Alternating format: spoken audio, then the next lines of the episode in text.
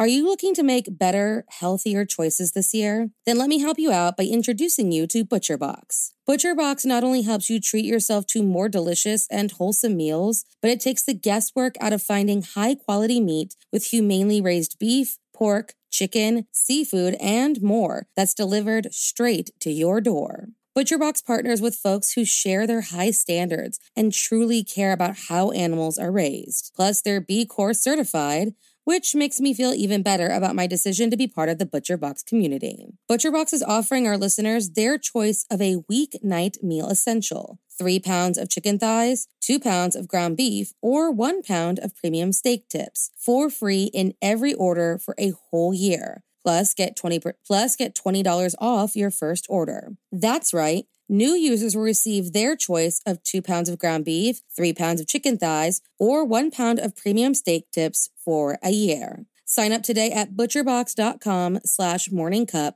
and use code morningcup to choose your free offer and get $20 off. The new year is here, which means it's time to start new habits and make those yearly resolutions. Mine this year was to get healthier and improve my quality of life, which is why I want to talk to you guys about Noom. Most weight loss plans are one size fits all and don't take into account each person's individual needs, which in turn doesn't really set you up for success. Those workout plans you pull from the internet don't think about your individual dietary restrictions, medical issues, or other personal needs. Noom does all of that before building a tailor made plan that works for you and your lifestyle. It doesn't try to restrict what you eat and never shames you for wanting to treat yourself. And unlike before, I feel the motivation I need to succeed and none of the frustration that came with other plans.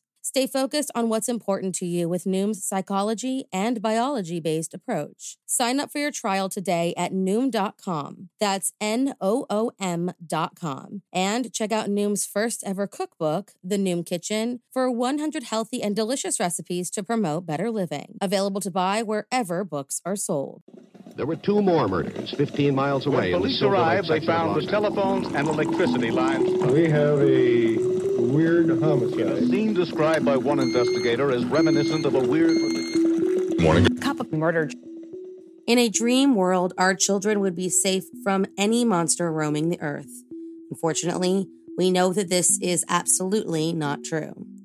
On August 13, 1929, a man was born who took his ferocious sexual appetite and lured young girls into his car. Young girls that, in a dream world, would have been able to walk around their small town safely. So, if you like your coffee hot but your bones chilled, sit back and start your day with a morning cup of murder. Raymond Leslie Morris, born August 13, 1929, in Walsall, Staffordshire, had a pretty typical life growing up. With an IQ of 120 and good looks to get him by, Raymond made his way through school and life, worked a variety of jobs before settling down as a foreman engineer in a precision instruments factory in 1967, and all the while, courting and marrying the girl next door at the age of 19 and fathering two sons with his wife. Unfortunately, their marriage wasn't a happy one and after eight years together, the pair divorced on the grounds of adultery when Raymond found out that she was pregnant with another man's child. She would later go on the record to say that Raymond was a man who needed to express his violent sexual dominance, who would turn on her whenever she denied his demands for sex. After their divorce was complete, Raymond started to withhold support payments until she agreed to visit him once or twice a week and allow him to, quote, bend her over and take her in the animal position. But this apparent ferocious sexual appetite disappeared by the time he married his second wife at 35, who described Raymond as nothing short of the perfect husband. In reality, he had simply channeled it to another, much more dangerous outlet. On December 1st, 1964, Nine year old Julia Taylor was lured into a car in Bloxwich by a man claiming to be a friend of her mother's.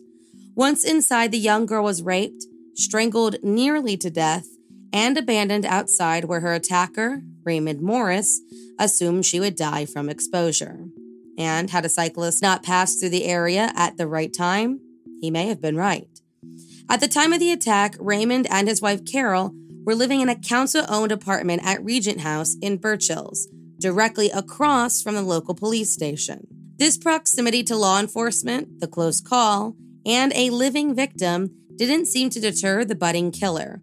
And on January 12, 1966, the bodies of six year old Margaret Reynolds and five year old Diana Joy Tift were found lying together in a ditch in Cannock Chase, Staffordshire. Margaret had been missing since September 8, 1965, and Diana since December 30th. Both disappeared on short walks, Margaret to school and Diana to her grandmother's house, and at least 2,000 people searched for Margaret in the hours following her disappearance and found nothing that led them to her or her captor. On August 14, 1966, 10 year old Jane Taylor went on a bike ride just south of Cannock Chase and was never seen again. In October of that same year, Raymond was suspected of taking two girls back to his apartment, leading them to separate rooms and undressing them. But due to lack of evidence and the girls' inability to corroborate the other's testimony, the charges were dismissed. On August 22, 1967, a soldier volunteering for a search party found the naked body of seven year old Christine Darby hidden beneath brushwood just about a mile from where Margaret and Diana were found. According to witnesses, the young girl had been lured into a car by a stranger near her home three days before that, and that the driver was in a gray car and spoke with an accent that indicated that he was a local.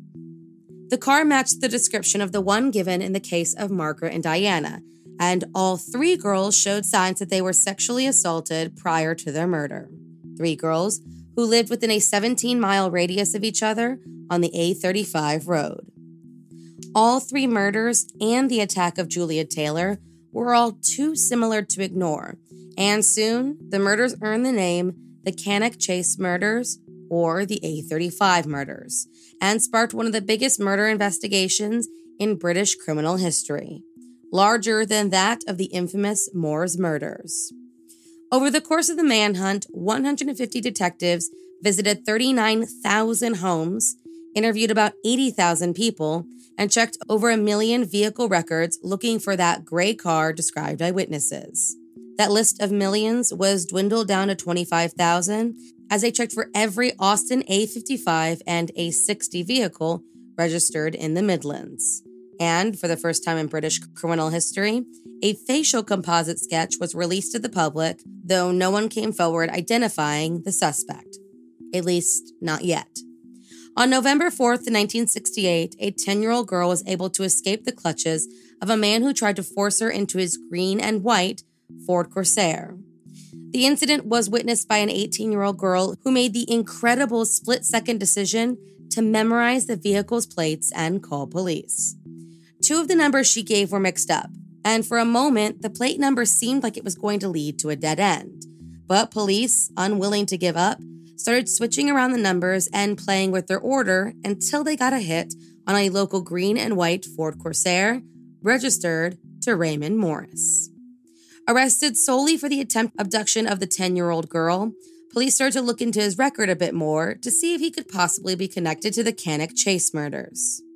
They found out that he had been interviewed four times in the last four years, owned a gray Austin A55, similar to the one seen during Christine Darby's abduction, and noted that he bore a striking resemblance to their composite sketch. In fact, he had been considered a suspect in Christine's murder due to his past molestation case, but was taken off that list when his wife provided him a solid alibi. Realizing that there must be more to Raymond's life and story, the police searched his apartment and uncovered child pornography that was later identified as his wife's five year old niece. With more than enough to arrest and the evidence persuading his wife to testify against him, Scotland Yard detectives placed the cuffs on Raymond Morris for Christine Darby's murder on November 16, 1968, and followed shortly thereafter with charges of indecent assault on the niece and one of attempted abduction. During the trial, with Carol working as a chief witness for the prosecution and retracting her earlier alibi for her husband, an inspector in the case reported that, when charged with the murder, Raymond responded, Oh God, was it the wife? He, of course, denied not only the statement, but claimed that any and all statements he did make were because he was being beaten by police during interrogation. The jury didn't seem to believe his statements, and on February 18, 1969, Raymond Leslie Morris was found guilty of the rape and murder of Christine Darby after just two hours of deliberation. He was sentenced to life imprisonment. During the trial, Julia Taylor, the victim who was able to escape his abduction, had to be removed from the public gallery after crying out, That's him. That's the man who did this to me. Though convicted on just one murder, Raymond remains a chief suspect in the deaths of Margaret Reynolds and Diana Tift, though there isn't sufficient enough evidence for him to be officially charged. Once the trial was over, it came to light that Raymond's own brother came to the Cannock Chase police station and told them that he believed his brother may be responsible for the disappearance of two girls whose bodies had yet to be found. But when looked into, his statement was marked no further action due to the lack of evidence, and because of a filing error, failed to be brought to the attention of officials prior to the trial. Raymond Morris died at the prison's health facility of natural causes on May 11, 2014, at the age of 84. He spent the last 45 years of his life behind bars and was one of the oldest and longest serving prisoners in England and Wales. Thank you for joining me in my morning cup of murder. Please join me again tomorrow to what terrible thing happened on August 14th. Don't forget to rate and subscribe and let me know how you like it. If you want to help support the podcast, there's always Patreon or just sharing it with your true crime obsessed friends. And remember, stay safe.